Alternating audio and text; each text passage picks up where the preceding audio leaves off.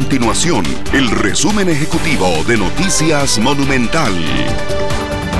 Hola, mi nombre es Fernanda Romero y estas son las informaciones más importantes del día en Noticias Monumental.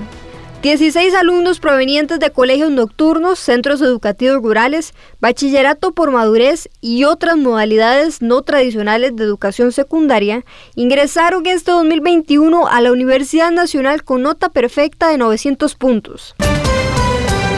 El gobierno aumentó la deuda del país en un 14.4% durante el año pasado, de acuerdo con datos de la Contraloría General de la República, llegando a un monto que supera los 29.000 billones de colones. Estas y otras informaciones usted las puede encontrar en nuestro sitio web www.monumental.co.cr. Nuestro compromiso es mantener a Costa Rica informada. Esto fue el resumen ejecutivo de Noticias Monumental.